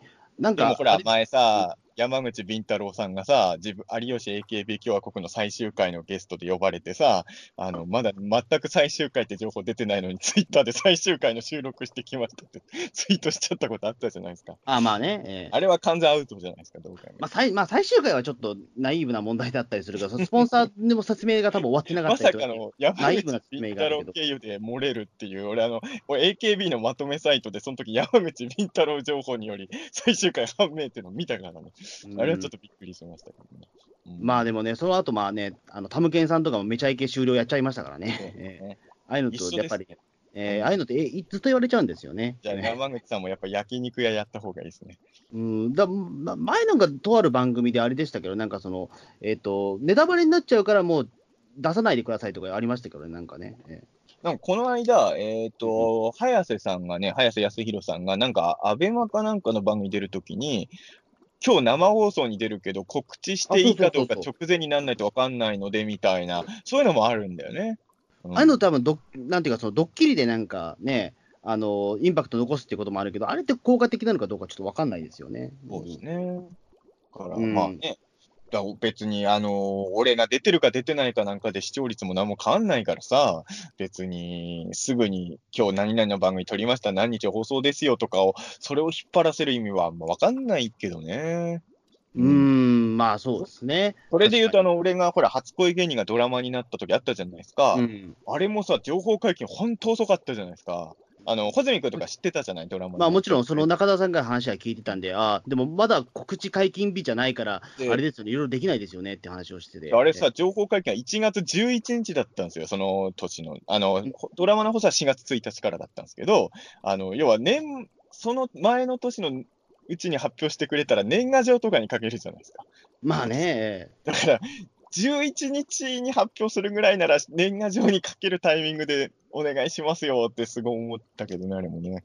う、うんん、難しいもんですよね。まあ、告知解禁日って難しいですね、本当に。ええ うん、そじゃあ、うですね。次のお便りお願いします。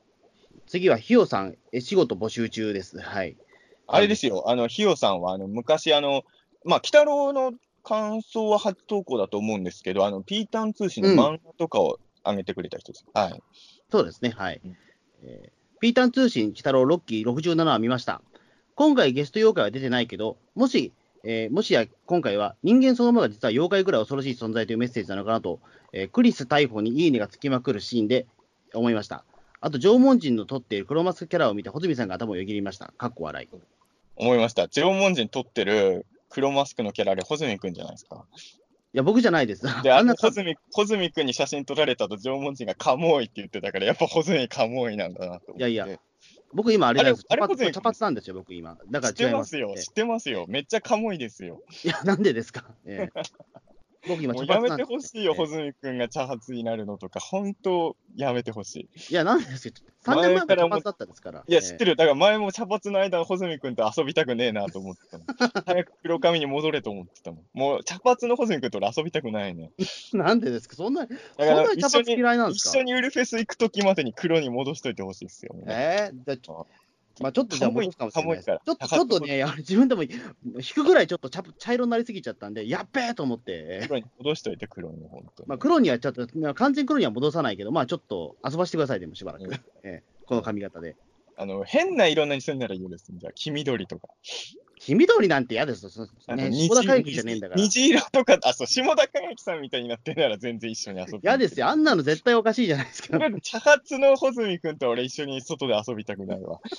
え ーいや、でもね、本当そうなんですよ。だから、あの、さっきもね、あの、今回冒頭で穂積かもいって言って、それはもう、あの、最初から言うこと決めてたんだけど、あの俺も全然気づいてないけど、ひよさんのお便り見て、本当だ、あれ穂積君だと思ってあ。そうかな。で前ね、ピータン通信のなんかの回でも言ってたけど、あ、てか、えっ、と、俺らじゃ、誰だっけな、番組忘れちゃったけど、なんかのポッドキャストの番組ね、あの、ピータン通信より人気あるポッドキャスト番組の、あの、MC さんが、あの、黒マスクつけてるやつは大抵つまんないっていう話を、ポッドキャストで言ってたの。えピータン通信より人気あるポッドキャスト番組でそれを言ってたんで、やっぱその通りだな、と思ってね。えいや、だから黒マスクはでもあれなんですよ。だからネット、ネット出身、ネット出身の人の、あの、僕は流儀だと思ってるんです、ある種。いやええ遊戯じゃないよ。だって、俺らより人気ある番組の MC がそいつらつまんねえっつってんだから。いや、だから、その、僕はだからあれなんでしょう、あの、YouTuber だとポポッキーさんとか、あのあたりの僕は狙ってるので、いや、えいいもう、もう、小泉君も黒マスクと茶髪は禁止令ですよ。え？えーあれなんですよね。だ黒マスクとでも茶髪だと非常にね、あの、コントラスト綺麗なんですよ、どどうせやるんなら自分流のなんかを作ればいいんですよ。もっと昭和事件っぽいやつをつけなさいよ、いろいろ。いや、でもそれは僕、だからちょっと違うんじゃないかと思っていて違くない、違くない。それで茶髪と、まあ、黒マスクはでも100歩譲って許すけど、茶髪は許さん。え許さないそんなお父さんみたいなこと言わんでくださいよ。本え当に許さん。穂積のえ茶髪は僕の親父は許してくれましたよ、でも、茶髪でも。茶髪は親が許しても俺が許さん。え なんだそれは。えまあ、とりあえず、いや、はい穂積かもいっていうことをひよさんも言いたいんですよ。あまあ、かもしれないですね。え まあ、よかった。おめでとうございます。あの、穂積君、あの、ロッキー太郎出演、おめでとうございます。えそうなの？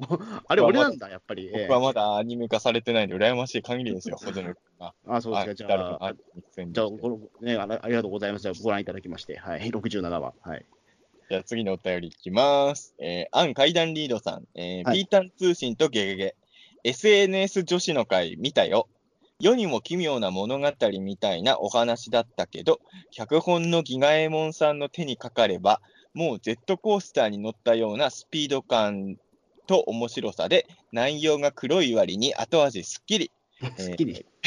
ヒタロウ君と対等に戦った女性のリモコンゲタハイヒールがすごくいい。ロッキー楽しいね。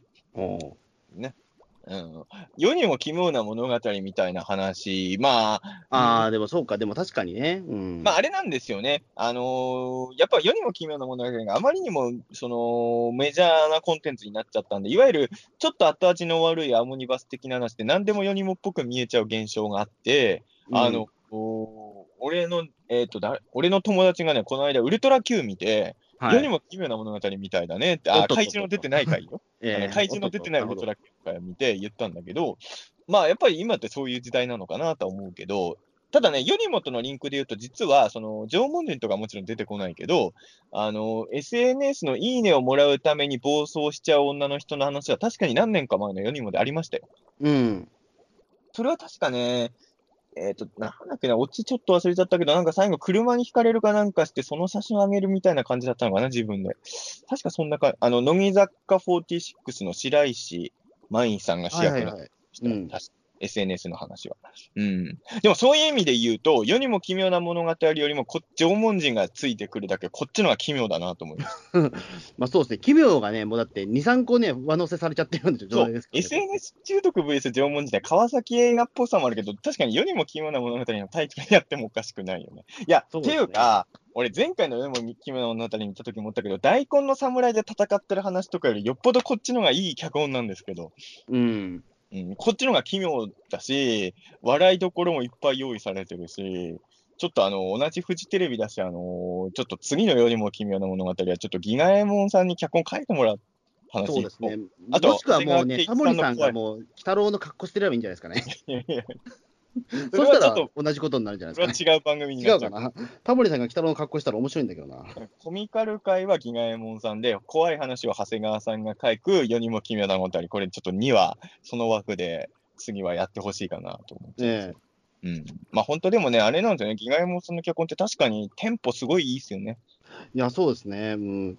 あの、鬼太郎ではやっぱりね、もう本当に、まあさっきも言ったけど、やっぱり異色、異色というか、もうすぐはね、そのか会話のその運び方で分かっちゃいますもんね。うん、これはやっぱすごい個性なんだなっていうね。ねでも、すごい個性なんだけど、鬼太郎の世界観ぶち壊してるわけでもないからね、そのバランス感覚はやっぱり、うん。うん。あの、そういう意味で言うと、今までギガエモンさんの回っていうのは、塗り壁をちょっと面白くいじるとか前言ってたじゃないですか。今回塗り壁要素はないんですけど、あのー一つ思ったのは、ちょっと節約術みたいのを心得てるのか、前も塗り壁を出してはいるけど、印象にも残る使い方してるけど、声優さんのキャラをケチったのかどうかだけど、セリフがないってのあったじゃないですか。うん今回、一旦もめもすげえ印象的な活躍してるのに、セリフ一個もないんですよね。おお、本当だ。言われてみればそうだ。ええ。セリフねえやあ。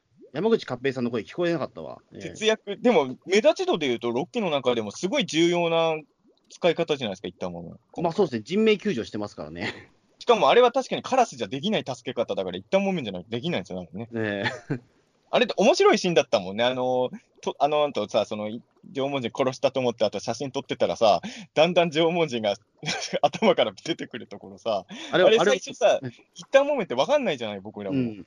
だから、その、なんだろう、鬼太郎の中の縄文人ってもう不死身のキャラなのかなって一瞬思ったよね。普通に自力で上がってきたと思ったら、あ、一旦もめん。うん、だから俺、原始さんオマージュで、だからちょっと巨大化するのかなとそれは思ああ、ってそれもちょっとあり得るよえね。いや、だから、その、ギガエモンさんは、その、そう、だから、確か、ヒヒの回も、あの、ネズミ男に喋らせずにすげえ印象的な方をやらせてたじゃないですか。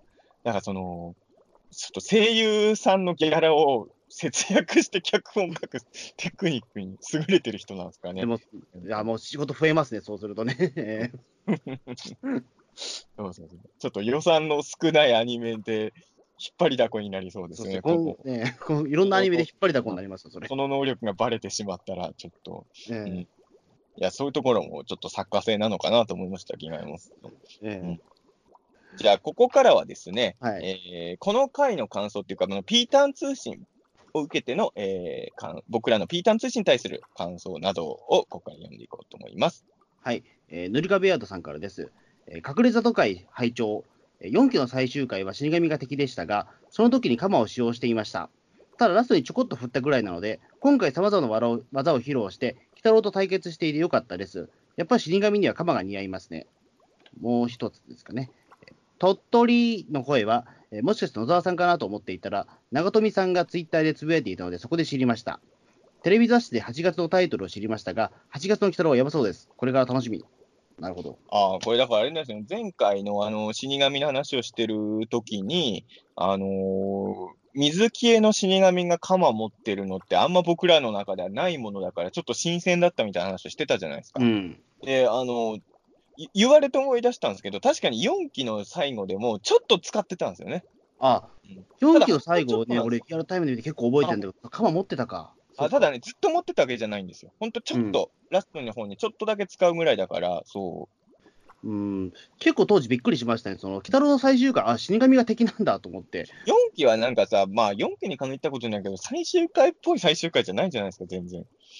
そうですね、うんなんかこの先も全然続きそうな感じはしたというか、最終回ら、まあ、特に死神だしね、戦ってるの。うんええまあね、うんだからまあ、ある意味、まあ本格的にカモを使ったのは、まあまあ6期が最初なのかなっていう。うんまあ本格的に使ったのは最初っていうのも言い方変っちゃ変。まあそうですね、まあそもそもね、鎌はそんな大して持ってないですからね、こいつは。えで、あのー鳥取の声ね、あの野沢さんっていうのを、僕らも全然分かってなかったんで、なんで知ったんだろうと思ったら、栄富さんがツイッターでつぶやいてたんですね。そうですねプロデューサ。えロッキーのプロデューサーのエイトミさん、あのニュータイプの別冊付録でロングインタビュー、ロングインタビューというか、まあ、2ページのインタビューの答え、あのうんニュータイプのさ、あの、鬼太郎の別冊付録の話、最近毎回してるけどさ、えすごいですね、最近出方がね。最後のさ、インタビューがさ、名前明かせない人のインタビューなんですよ。名前を明かせない人のインタビューって何？あの、東映の人だ、なんだけど、あの、本人の希望もあり、名前は明かせないがって言って、どういうことだろう？答えてるんですよ。だ誰なそんなことありえるの？でも、初めて読んだよ、そんな記事。えそんなことありえるんですかね、だって。いや、えあるんですよ。だからニュータイプの付録の最後、それですよ。へえ。ちょっと不思議なね。そして、えーテレビ雑誌の貼って、8月のタイトルを知ったそうですね。うほうほ8月の来たらやばそう。だから多分あれですよね。あの、このやばそうにはもちろん、あの、来週の地獄流しも入ってると思うんですけど、地獄流し以外もおそらくやばそうな回があったのを塗り壁田さんきっと目撃されたんでしょうね。う隠し玉がじゃあ、あるんだ、まだ。あまあでも、あのさっきのに言ったんだけど、その怖い話が8月末あるっていうと、多分足跡の開花、イースターと沖縄あたりだと思う。アンコールワットの亡霊とかかな。うーん、ね、確かに。ちょっとこれわかんねえな。8月ちょっと楽しみすぎるな。あとまあ3週間あるけど。ええいや、ちょっとね、いや、まあ、この場合のやばいってのは、でもあれですよね、残り8月3週か？だろうは。と、8月、あえっ、と、そうですね。あでもまあ、えっ、と、次の、だから、えっ、と、地獄流し入れたら 4, 4週ですかね。はい。10、ってことは17、24、31って、ほうごめんなさい、そうそう、4, 4日、11、18、15なんで、あと4回か。えってことは、地獄流しを抜くと3話あるってことえは、ええまあ、怖い話ももう1本ぐらいあるとしても、あとは怖い話じゃないやつにやばいのがあるかもしれないですよね。うん。クソ神島ですかね。それはや、それはやばいですね。ええそれはもう、か、カモイの意味じゃなくて、本当にやばいやつですよね。ええそうカモイじゃないどころカカモじゃないです。それは本気でやばいやつですね。ええいや、でも、塗り壁宿さんがやばいって言ってるんで、これ可能性はあるかもしれないですよね。ん、そうですね。まさか、全く原作ネタじゃないやばいやつだったらびっくりしますよね。あの総員玉砕せよが急に入ってきたりとかする。あ、それは、それはある意味原作ネタでいいんじゃないですか、水木も。なんで急にというか、鬼太郎もいいもう一人も出ないで、メガネの主人公がね、あのひたすら戦場で戦ってるっていう話。で、も、本当は戦、まあ8月、ほら、去年もほら、戦争の話やってたじゃないですか。えあれも多分8月だよね、多分ね、去年もね。うん多分戦争の、だからこの時期は戦争に絡めた話もやる、まあそういう逆再生はちょっと鬼太郎でやるには難しいかもしれないけど、なんかそれっぽいのもやる可能性も確かにゼロではないのかな。えうん。一国堂が帰ってくるとかね。ああ、でもそれはね、見たいな。全然、全然原作から離れた方のやばい話をやるとしたら、そういう、ゆめこちゃんが帰ってくるとかね。ああ、なるほど、ちょっと時代を超えて、うゆん、なんかでもありえそうだな、でもなんか、ゆめこちゃん、リターンはでもなんか、ゆめことマナがあってどうなるみたいなね。ゆめこちゃんの、例えば声優がなんかゲスト出演するとかありそうですけどね、なんかう。んうんうん。そういう、今なんかのところでもななってないけど、えどうどうなるかわからないですけどね。えうんえー。ちょっと楽しみですね。塗り壁さんが8月すごいってな言うなら。じゃあ、次のお便りお願いします。えーウルトラゼロさんです。最新回を拝聴、最後、カッコハテナのベスト5は、これまで登場した女性キャラベスト5を発表します。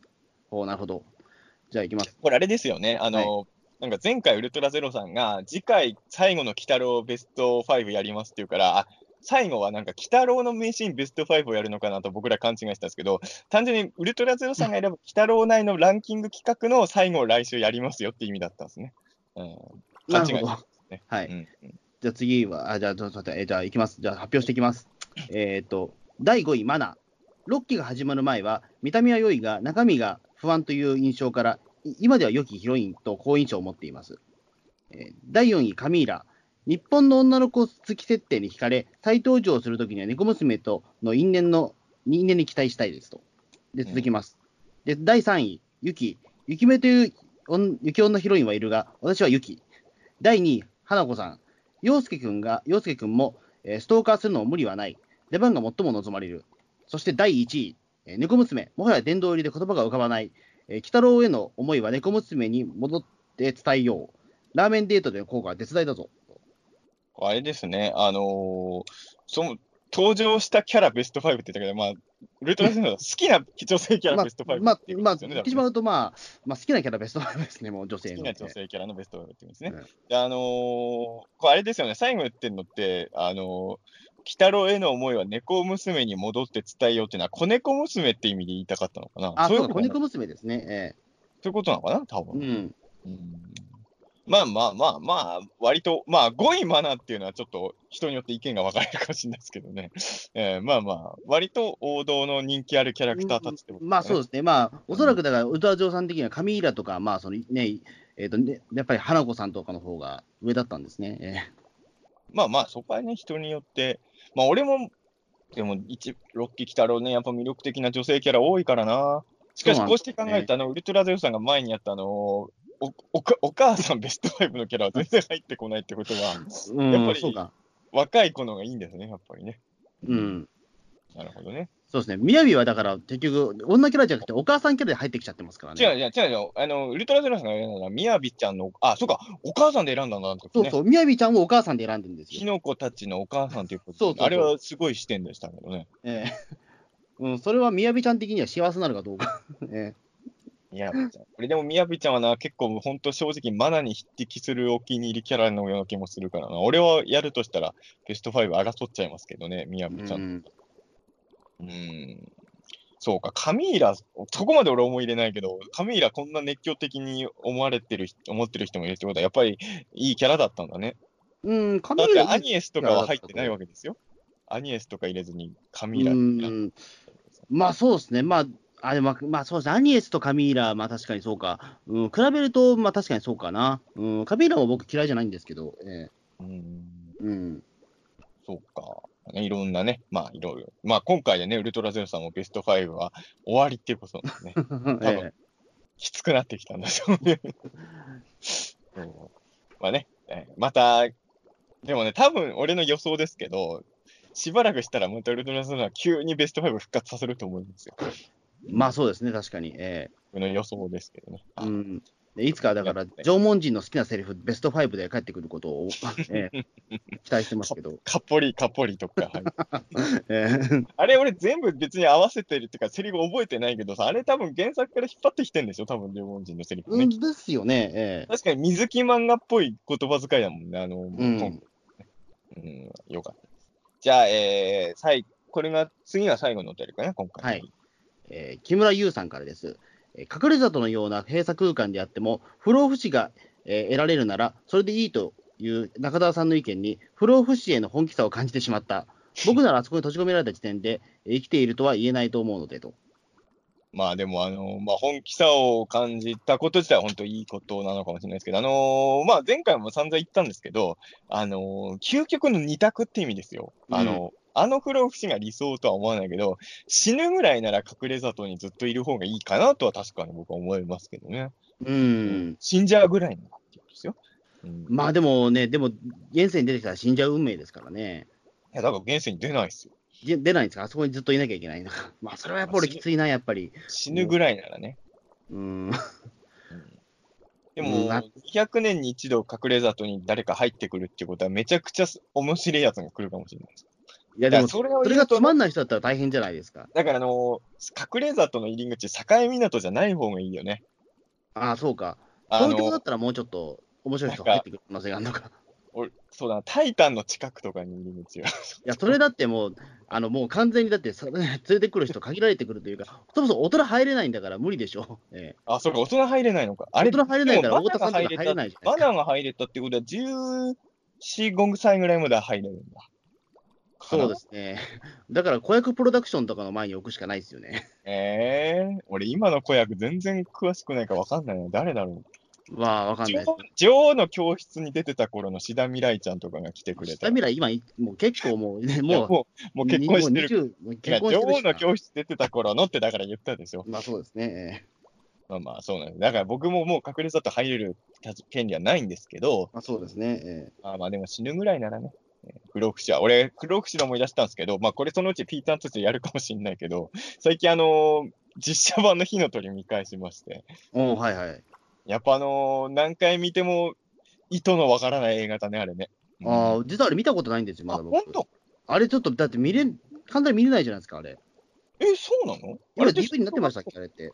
そうだっけ？お俺はあの、この間ね、たまたま日本映画専門チャンネルでああ、日本映画専門チャンネル時々やるんですよ、あれ。う。うんん、俺実は見れてないんですよ。市川こんねんですよね。ええ相当久々に見たけどね、へんてこな映画でね、まあほら、ピータン通信幻の湖会もやったんで、ちょっと実写版火の鳥会もやってもいいかなと思うくらい、すごい映画でしたよ、あれはね。ああ、ちなかなか。うん。ょっとなんまあか機会あったら見たいな、あれ。えそうか、あれって見にくい。だそう、C、CS とかで結構、そんなに珍しくないじゃない、CS だと。えそうなんですよね。知らなかったけど、そうか、あれって見見るの大変な映画だったんだ、あれ。DVD 出出てんのかな、今。いや、なんか一時期本当に DVD でも何もなくて、珍しい、てかその、えっ、と、もう劇場でしか見られないみたいなね、ええああ、そうなんだ。だったけど、俺でもそれでちょっと止まっちゃってるんですよね。えいや、あれはでも、穂積君に見てもらって、ちょっと、どう思うか聞きたいわ。えうん。ちょっとそうですね、気になりますけど、あ、でもどうなんだ、今。あ、でも DVD になってないっぽいな、今。ええそうなんだ。じゃあ、うんやっぱ、日本映画専門チャンネルは入っといて正解なんだな、やっぱり。そうですね。最近さ、日本映画専門チャンネルっていうのにドラマ一挙放送とかがすごい多いんですよ。映画やってよとかを。ただ、ずっと俺そう言ってたんだけど、古畑一挙放送やった時めっちゃ俺助かったから、まあ確かにドラマもたまにはいいっていうね、複雑な気持ちです。おそういう意味で言うと、水木しげる専門チャンネルはいつできるんですかね？いや、水木しげる専門チャンネルはそうきついでしょ。だって水木しげる作品は、そんなにだってアニメ化してるものを、まあまあ、鬼太郎ずっとやってやってりゃいいって話になるのか、でもあ。と新、新作をバンバン作ればいいですよ。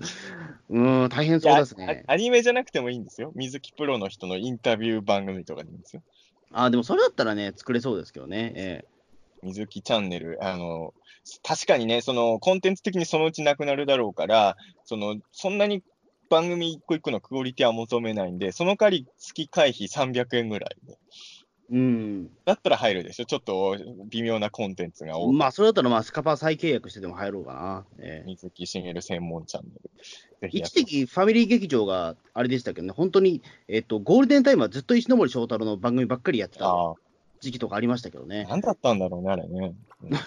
いや、でもそれは嬉しかったですけどね。いや、嬉しかった。まあうん。ファミリー劇場はね、俺も長い付き合いだからさ、あの、俺がさ、純粋に視聴者として見てた頃と、俺が関わり出してからのファミリー劇場がもう別物みたいな 番組編成だからさ。まあ、そうなんですよね。昔はだってオリジナル番組とかなかったからな。うん。でもね、今はね、やっぱりあの、Hulu とか、その、Amazon プライムビデオとかもあるから、あの、ファミリー劇に限らず CS ってもう、過去のコンテンツだけで戦っていくのがやっぱ難しい時代なんだと思いますよ。うん。だからやっぱりオリジナルなこの曲でしか見れない番組作るっていうのがどんどん大事になってくる時代ではあるんでしょうね。うん、そうですね。やっぱりまあ、うん、まあ以前に比べてやっぱりそのまあ番組とかって、まあそこまでお金かけられても作れるようになったという言い方あんまよくないんだけども。だから、うんどどっかの CS でね、ピータン通信 TV がやれるように我々もね、まあそうですね。どっかで。かそれで加入者が増えるって判断してくれればね。ええあのそんな感じですねはい名前は出せないんですけど、うん。この間ちょっといろいろ訳あって、あの、ある電車の中で、某有名アイドルに会ったんですよ。え、それはどれぐらいの某有名アイドルなんですか、それは。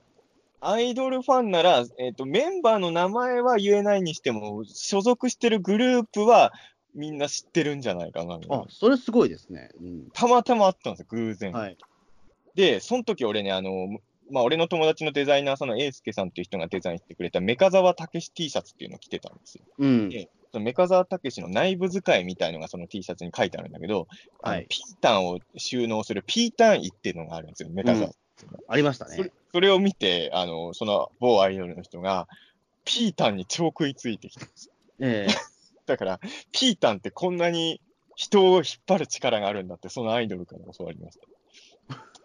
うん、ピータン通信じゃないけども、ピータンの名前だけでちょっと視聴者を増やせられればね、ちょっと CS の番組も夢ではないのかなと。そうですね。ううんん。なんかそろそろピータン協会とかあったらね、そろそろ我々少々されてもいいんじゃないかというぐらいピータン普及してますけどね。